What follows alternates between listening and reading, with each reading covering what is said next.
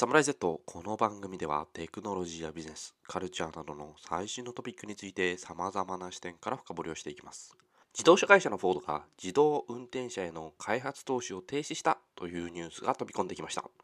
今回はそんな自動運転の未来についてディープダイブしていきます。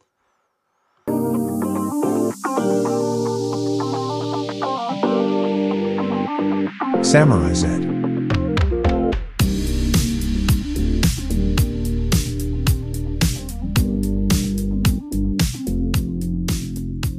始まりました。第42回。今回はですね、自動運転の未来ということで、久しぶりのテック系の話をしたいと思います。えーパーソナリティのゆうすけと、周平です。はいいよいよこの自動運転の話が来て僕はワクワクしております。えーあの専門家の方に、専門家の卵。卵のちょっといろいろ聞きたいなと思いますけど、いえいえあの、今日収録、いあの収録日が10月の29なんですけれども、えーっと、その、1日前、2日前ぐらいに、フォードとあのフォルクスワーゲンが、うん。えー自動運転への投資をあのシャットダウンするというようなニュースがありまして、うん。なんかそういったところも絡めてあの話せたらなというふうに思っています。うん。うん。そうだね。僕、この、ゆうすけにこのニュースを教えてもらって、ちょっとショックだったんだけど、うんうんうん。うん。なんか、どういう経緯なのかなっていうのをニュースで、どういう経緯でこういうふうになってるのか。なんか僕がさらっと記事を読んだところによると、うん。まあ費用対効果としてうまくあのビジネスモデルがあの築けないっていうところ、うん。投資の回収が難しいっていうところでそれはなぜかというとやっぱりあの自動運転ができた未来っていう部分のエコシステムがまだインフラとしてあの完成してない。うん、街、あの、なんだろう、多分自動運転が来た未来って、街、あの、そのい移動っていう観点よりかは、その街づくりっていう側面もうん。大きいと思うから、まあ、あの、そういうところが整っていない中で、で、その、現在整ってなくて、その実現にはまあ5年、10年、もう少し長い時間がかかりそうだっていうところ。うん。なので、まあ、そこにうまくビジネス立てられない部分に投資するよりかは、今実現できる、あの必要と求められているような、えーと EV への投資を加速しましょうっていうのが、まあ、あの主な背景だっていう風なうん感じらしいです。なるほど。確かに。僕はなんかその自動運転がこれから必要だなっていうのがすごい強く思ってるから、うんうんちょっとこのニュース見たときにちょっと残念だったんだけど、うん。うん。うん。で、大学院来て、で、自動運転ってやっぱりホットなトピックで、ロボティクスの中でもホットなトピックで、で、それは大衆に受けがしやすいし、うんっていうことでお金も入りやすいしっていうのもあって、で、でもその完全自動運転の実現までに5年10年かかるっていうのはやっぱりその通りで、うん。で、今って本当に一部の自動車会社、例えばホンダとかうん。が日本の中ではトップいってるんだけど、それでもレベル3っていうので、で、レベル3っていうのがどういうのかっていうと、今、正確な定義を出すと、と多分高速とかでも、高速とか限定的なところだったら、あの、人間の入力なしで、あの、運行できますよっていうのがうん。レベル3で、うん。で、レベル2は、あの、クルーズコントロールみたいに、えっと、例えばレーンに沿って走るであったりとか、スピードを同じ一定に合わせるとかっていう限定的な、えっと、レベルだったら対応できますよっていうのがうん。レベル2で、うん。で、僕もこれ最初は間違って認識してたんだけど、テスラのオートパイロットっていう機能があって、うんそれが実は先端的なんじゃないかなって、オートパイロットっていうぐらいだから。レベル高いのかなって思ったら、実はオートパイロットはまだレベル2で、うーん。うん。で、それよりも、ホンダとか、アウディとかうん。の方がレベルがちょっと高いんだよっていうがあって、あと、それで言うと中国とかなのかな、今は。その。自動運転で。例えば、バイドゥとか、うん。バイドゥは、あの、レベル 4? の技術搭載した、うん。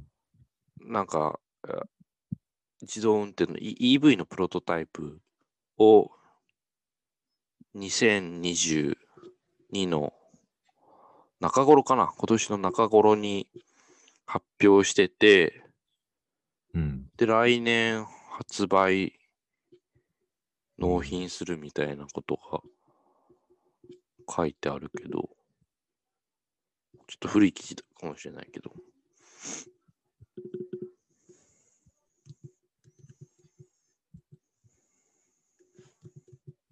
おその記事今見てるよ。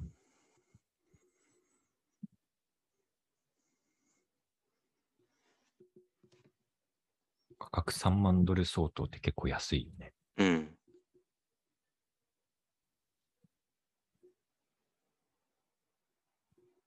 4ヶ月前の記事で。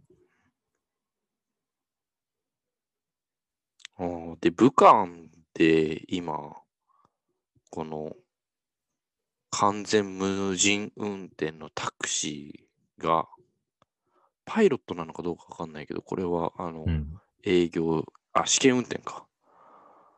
あの、これは9月の記事なんだけど、うん。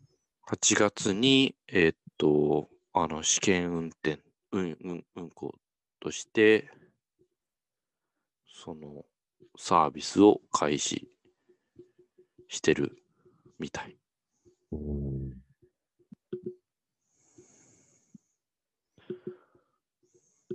中国系の会社全然フォローしてなかったから、うん。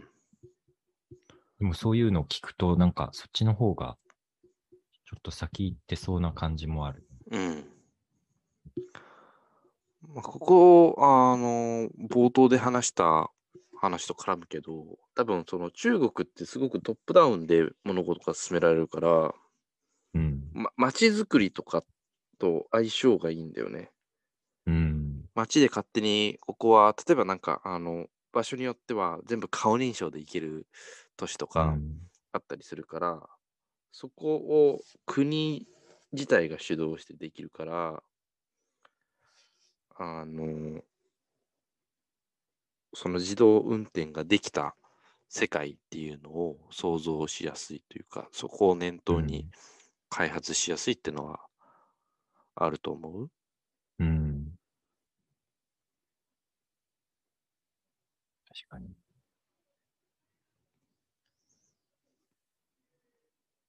なんか、具体的にその中国の会社の自動運転車がどこまで対応できるのかっていうのは、うん。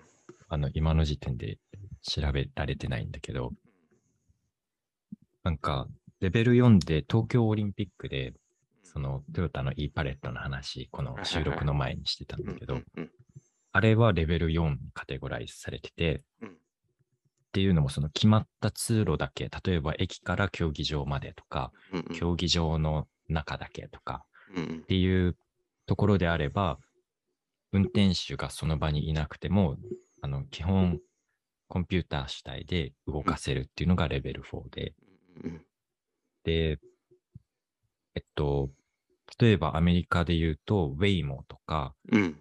あの、クルーズとか、うん。そういう会社が今、カリフォルニアでタクシーの提供をしていて、それも一部サンフランシスコ市内だけの運用なんだけど、うん。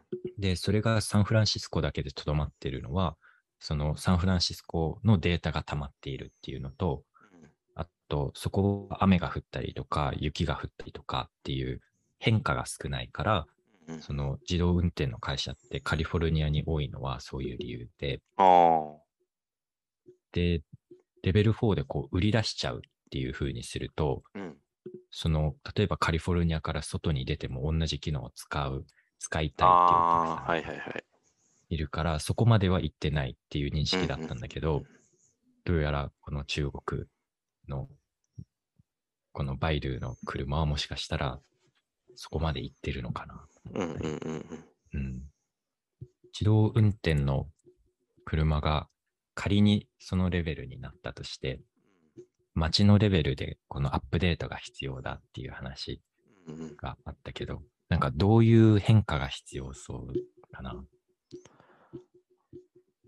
うーん、そうね。あの、自動運転を元にした、結局、あの、一番極端な話だと、すべての自動あ、車が自動運転車が一番、すごくああ安全といえば安全だと思うんだよね。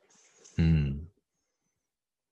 で、そのく車とこれ車同士があのコネクトしてればうん。ここ、これほど安全なことはなくって、うん。でも今はあのやっぱりその人間が運転してる車もん混ざった上でのうん。街っていうことになってるから、うん。そこはあのなかなか事故安全性っていう面でも難しいと思うしうん。で自動運転をな何に使うかっていうところはすごく難しいポイントでというのも例えばこ個人で使う分だったらなんかあの移動の間になんかできますよねうんっ。ていうような話で済むんだと思うんだけどもうん。じゃあそこでそのじゃあ移動の中の空間の体験をどうするかとかうん。っていうところに入ってくるわけでで会社としてはここでじゃあ自動運転をまあ相当なお金をかけてうん。自動運転車を開発するわけでそこの部分を車の代金なのかハードなのうんかソフトなのか分かんないけど、回収する必要があるわけでうん。でそういった時にそこの仕組みがまだできてないよねっていうのはあるよね。うん。確かに。車だけ作っててもいけないしそのじゃあ体験の面で回収するのか？っていうのがまだ多分さ定まってないっていうのがあの冒頭で挙げたフォードのあのうん。打ち切りの話だと思うんだけども加えてあのトヨタが e パレットで考えてるのって物とかサービスが動いてやってくるよっていう世界なんだよね。うん。ちらっと見たところ。なんか、花屋さんが来ますよ。あなたの、あは花屋さんに行くんじゃなくて、花屋さん来ますよとか、うん。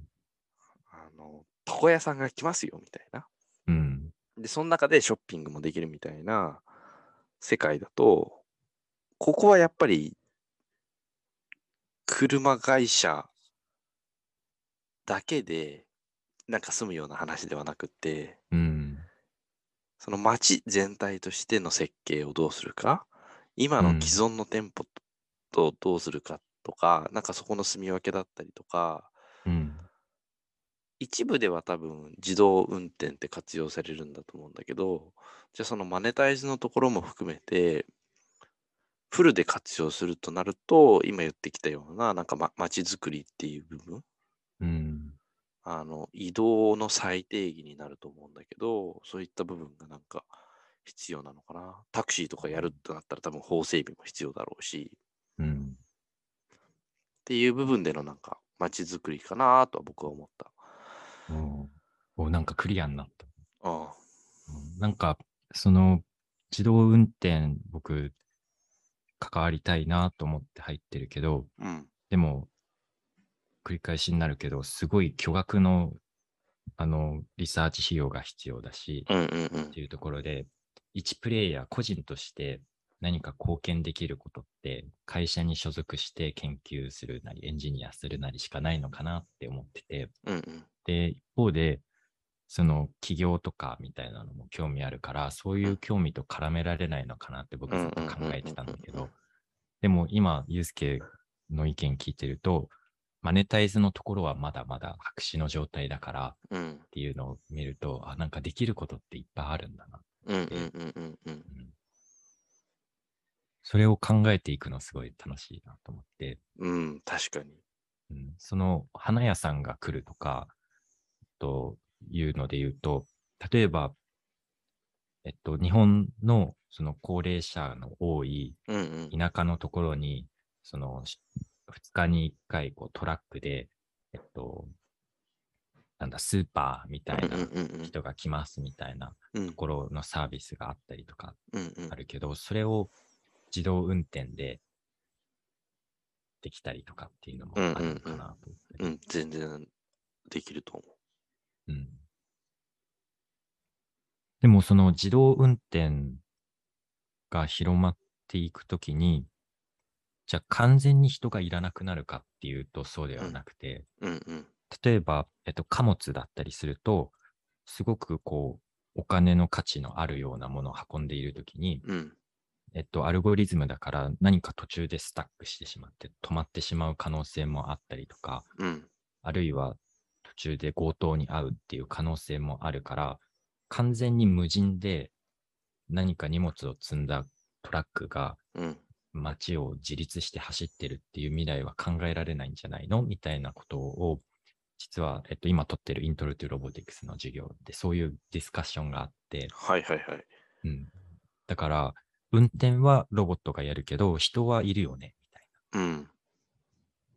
なのもあって、でなんかそういう必要なところと自動化できるところのバランスを見ながらうんビジネスを作り上げていく必要があるな。うんうんうんうんうん確かにな。で、またその、あれだよね。自動運転が実現した、すあの、社会に浸透している世界を想像したときに、うん。自動運転以外のそのロボットっていう役割も、うんすごくいろんな部分で多分活用されてきてうんいるような気がして、この間うんのそのテスラの発表とか、うん。テスラボットとかね。うん、あとどこだっけ、シャオミかなんかも発表してた気がするけど、ヒューマン、あの、ノイドロボットみたいな。うん。なんでそういった部分で含めると、その人間のとは何なのかとか、うん。ロボット、そのさっきのおっしゃってた貨物の話も、ロボットに信頼がおけるってなったら、うん。ロロボットに任せられるのかもしれないし、いやでもそこはやっぱり人間でしょってなるのかもしれないし、そこの境目っていう部分も、なんかすごく個人的には興味がある。うん。確かにそこまだはっきりしてないもんね。うん。そこ、うん。なんか、同じ似たような話で言うと、トヨタがその病院向けのロボットを出したりとかしていて、例えばその患者の配膳であったりとか、うん何かこう物を個室に運んでいくみたいなのうんのテストをしてるのがあって、それはもうまさしく自動運転の技術が応用されて、うん。そのロボットに活かされてるから、うん。なんかそういう意味で小さな回収、投資額の回収みたいなのは、うんうんいきなり自動運転のタクシーを、えっと、展開して回収はできてないけど、うん。そういう小さな応用が積み重なってうん。いくのかなとか思ったり。なんか、たまにファミレスとかでもあるよね。うん。スカイラークグループだと思うけど、あの、配膳ロボットみたいな。うん。確かに。あれ、あれが自動運転の卵みたいなやつなのか。うん。だから完全な自動運転が街を走る前に、お店の中にロボットが増えていくのかもしれないね。そこもあれだよね。あの、いきなり、すごいテクノロジーを見せられると、人って困惑してしまうけど、ちょっとずつ慣れさせといて、うん。っていうのはその社社会への浸透の仕方として正しいアプローチな気がする。うん。なるほど。その同じ授業の中でディスカッションがあったのが、そのレストランの中のロボットに必要性があるのかっていうこともディスカッションになってて、ほうほうほその例えばお皿を運んだりとかはできるけど、それ以上に例えばテーブルを拭いたりとか。っていうところもしないといけないわけで、そしたら人がやった方が早いよね、みたいな。なってで、そこもオープンクエスチョンでそのままなんだけど、うん。果たしてそのロボティクスが完全に活躍できる分野とは何かみたいなうん。ところって、うん、まだ見つかってなくて、多分これを見つけられたら、さっきのそのお花屋さんをこううん。走らせるみたいなところで、ビジネスチャンスになるんじゃないかなと。うんうんうんうんうん。なるほど。ちょっとあの、これは話脱線、自動運転とは脱線するかもしれないけど、うんあの、七人の侍の一人えーの中で石黒博先生っていうアンドロイド研究の第一人者をあのいつかうん紹介しようなと思ってるんですけど、その先生は、まあ、あの自動運転ではないけど、アンドロイドだったり、人間とは何か、ロボットとの違いとは何かみたいなうん。ところをあの研究してる先生なので、そのうん際にはちょっとそ,、そんなことも交えて話せたらなと思ってます。アンドロイド研究ね。うん。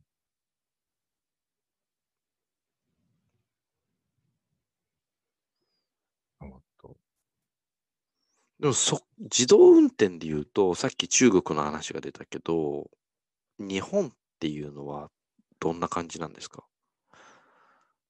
世界の中で見た時のその技術だったり研究開発っていうのは。うん、でも僕も全部は把握してないんだけど、今まで例えば論文を読んだりとか、そのロボットの、えー経路計画とか、うん。そういうコアな研究に関わるペーパーの中に、日本人の著者を見たことはあんまりなくて、ほーどっちかっていうとやっぱアメリカの大学の先生とか、ヨーロッパにもそういう人がいたりとか、うんうんうん。で、ちょっと自動運転と話し続外れるけど、その反面日本人の名前をよく聞くのがソフトロボティクスっていう分野で、ほうほうほう。で、東工大の先生とか研究者の名前がすごいその分野ではよく上がるんだけど、ほうほうほうほソフトロボティクスってどっちかっていうと、その、例えば折り紙であったりとか。えっと、ポリマー、シリコンを特定の形にすることで、えっと、今までのロボットっていうと、こう、鉄でできていて、めちゃめちゃ速く動いて、で、その中に人間を置いちゃうと危ないよねっていううん。ところのアンチテーゼとして、じゃあ、えっと、柔らかい素材でロボットを作ることで人間と共生できるよね、みたいな研究をするのがソフトロボティクスで、その分野は日本の研究者よく聞くんだけど、うん、なるほどね。なんか合気道っぽいね。日本日本の武道な感じがする。うん、確かに。そこはすごく日本人らしい研究だなって今聞いてて思った。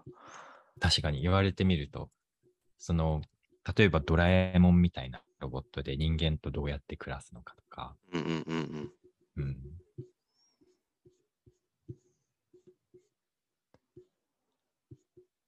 確かにな。うん、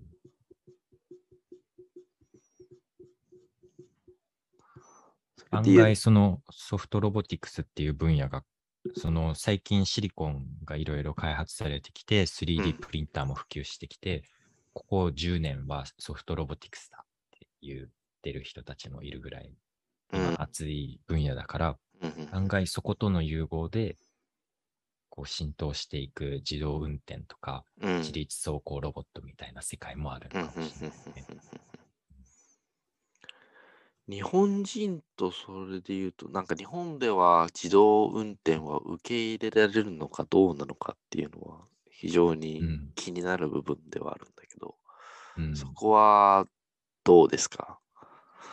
個人的には受け入れられると思うし、受け入れなきゃいけないと思ってうんうんで、受け入れられるっていうのは、例えば自動販売機とかがめちゃめちゃ多かったりとか、日本の中で。はい。でなんかエレベーターもエスカレーターも喋るじゃん。うん。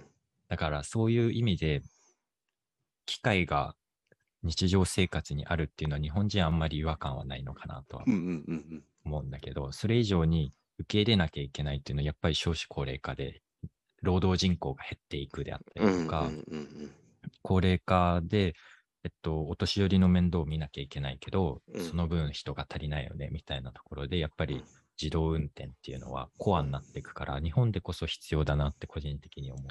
そうだね、確かに、その高齢者の免許を返納みたいなところもあって、でもじゃあ田舎だと足がないからうん。どうしたらいいんでしょうっていう問題も多分うん今後もっと増えてくるだろうし。そうなんだね。お年寄りが自動運転で気軽に街中に出てこれると、その分お金も落としてくれるし、うん。彼らの健康にもつながるから医療費も削減されるし、うんうんうん。なんかいいことずくめだなとは思うんだけど、うんうんうん。うんなるほどね。それで言うと、あのちょっと冒頭の話に戻るけど、うんえーフォードは自動運転から EV にシフトをしましたっていう話があって、この EV というのは今後どうなっていくんでしょうか？ちょっとざっくりした話であれですけど。僕もその完全な専門家ではないけど、でも完全に EV100% に向かっていくっていう未来は決定したようなうんうんうん。だからアメリカも2000何年までにはあの 100%EV にしなさいとか、うんうんうん。EU もそういう多分決まりがもうできてるんだよね。うんうんうんうん。ガソリン車廃止。いつだ ?2040 年までに。2035年までに廃止？うん。ガソリン車の新車販売っうん。ていうのがあったりするので、確かにそうだね。EV は確実に浸透していく必要があるよね。うん。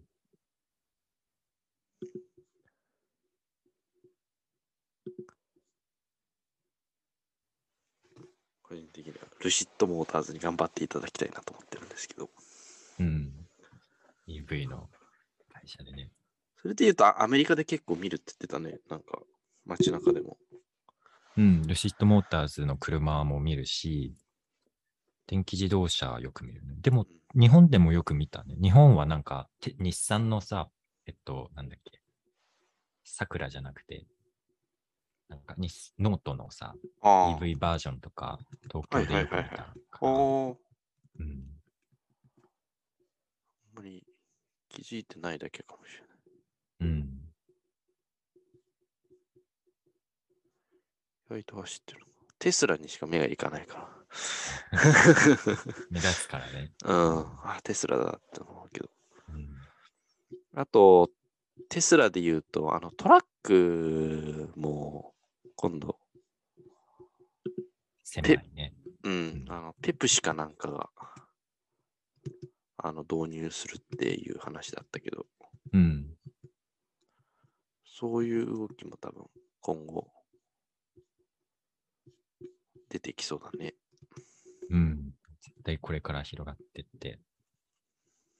で、そうすると、これからガソリンスタンドが電気スタンドに変わってきて、これもまたビジネスチャンスになるかもしれないね。うんうんうんうん。でそれ、ガソリンみたいにこう、すぐに給油が終わるんじゃなくて、うん10分、15分、あるいはそれ以上待たないといけないから、うんうんうん。じゃあその時に何かガソリンスタンドの横に展開できるビジネスがあるとうん儲かりそうだなと。うんうんうん。なんか、あのー YouTube でライアン・トレハンのあの、うん E- EV のオートパイロットで横断してみたみたいな。うんアメリカテキサスからシカゴまで行ってみたみたいな。そう。なんか、その中で、あの、EV 充電してるときに、うん、あのテスラの鍵を見せたら、コーヒーはタダで飲めるみたいな、うん、カフェがあった気がするけど、うん、あったね。うん。それがもっとし進化していく感じだよね、多分。うん。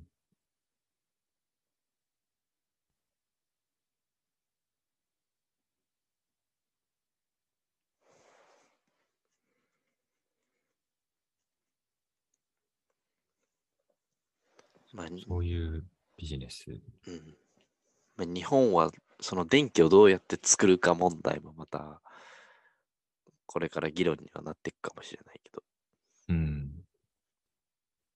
結局原発再稼働に落ち着くんじゃないかなって僕は思ってるんだけど。うんうんうん。うんまあ、結局その二酸化炭素、温室効果ガスを削減するためには、やっぱり火力発電には頼れないっていう部分はうん。あるだろうから。し、そのね、あの、地政学的な問題とか、うん。で、地震が多かったり、台風が多かったりとか。うんうんし、まあ、中東で何があるかわかんないし、まあ、今、うん現にロシアで、ね、ロロシアからのあのオイルっていう部分が天然ガス、輸入できなくなっているわけだから、うん。そういったリスクっていうものも考えたときには、まあ、確かに原発っていう選択肢が増えてくるのかなとはうん。思うけど。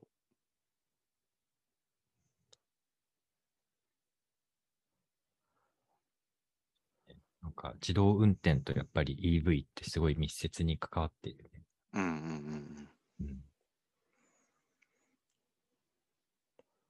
そうだね、確かにその自動運転 EV 系は国とか町をガラッと変える結構キーのテクノロジーなのかもね、そう、それで言うとうん。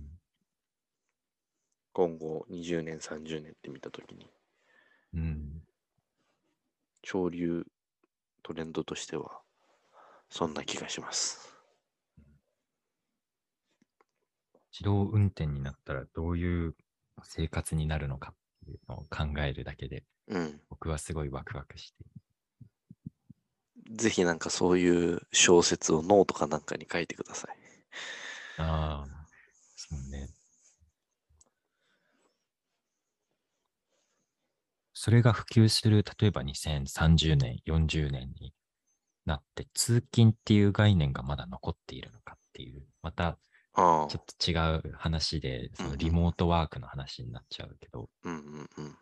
なんか本当に人間の生活、現代人の生活根本から考え直す時期が来てるのかもしれない。うん。究極、自動運転キャンピングカーで生活できそうだけどね。ああ、確かに。その自分の住所がなくても、うん。その駐車場だったらお金払う必要があるけど、うん。なんか寝てる間ずっと高速を走ってるみたいな。うん、それは、確かに。一つとして、究極のノマドみたいな。寝てる間も移動しますみたいな。それありそうだね。なんか、やっぱり、BU のレディットっていう、その、あれで見てびっくりしたのが、その、生徒で自分の部屋がないっていう人がいて。で、その人は今までこう車の中で寝泊まりしてたんだけど、最近はその夜は教室空いてるところを探してそこで寝泊まりしてるみたいな投稿してる人がいて、え究極のオンキャンパス キャンー、ピングなんだけど、はいはい。なんかそういう人がそういう選択肢を取らずにっていううん自動運転車で街中を流しながら寝るみたいな、うんうんうんうんそういう未来もあるのかうん。うん。いろんな面で根本的に我々の生活が変わっていきそうなな。うん。感じがするね。うん。ではでは今日はそんな感じで、えー第42回、えー自動運転の未来ということで、えー今後お自動運転そして EV 含めどうなっていくのか街がどうなっていくのかということについて、えーいろいろ話してみました。久々にテックの話。はい。うん。久々のテックもちょっと楽しかったです。うん。あの、これから、ね、あの、注意して、最新のテック動向には、目を見張ろうかなというふうに思います。うんはい。今回もご視聴ありがとうございました。それではまた次回お会いしましょう。